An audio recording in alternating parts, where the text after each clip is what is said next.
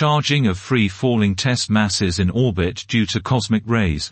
Results from LISA Pathfinder, by LISA Pathfinder Collaboration et al.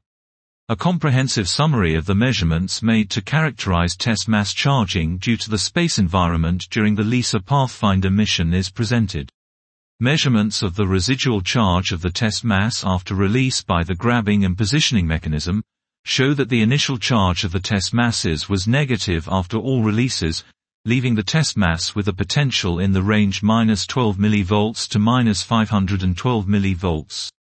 Variations in the neutral test mass charging rate between 21.7 ES1 and 30.7 ES1 were observed over the course of the 17-month science operations produced by cosmic ray flux changes including a Forbush decrease associated with a small solar energetic particle event. A dependence of the cosmic ray charging rate on the test mass potential between minus 30.2 ES1V1 and minus 40.3 ES1V1 was observed and this is attributed to a contribution to charging from low-energy electrons emitted from the gold surfaces of the gravitational reference sensor.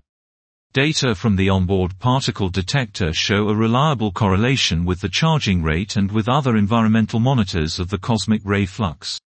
This correlation is exploited to extrapolate test mass charging rates to a 20-year period giving useful insight into the expected range of charging rate that may be observed in the LISA mission. Dot. This was, charging of free-falling test masses in orbit due to cosmic rays, results from LISA Pathfinder, by LISA Pathfinder Collaboration et al.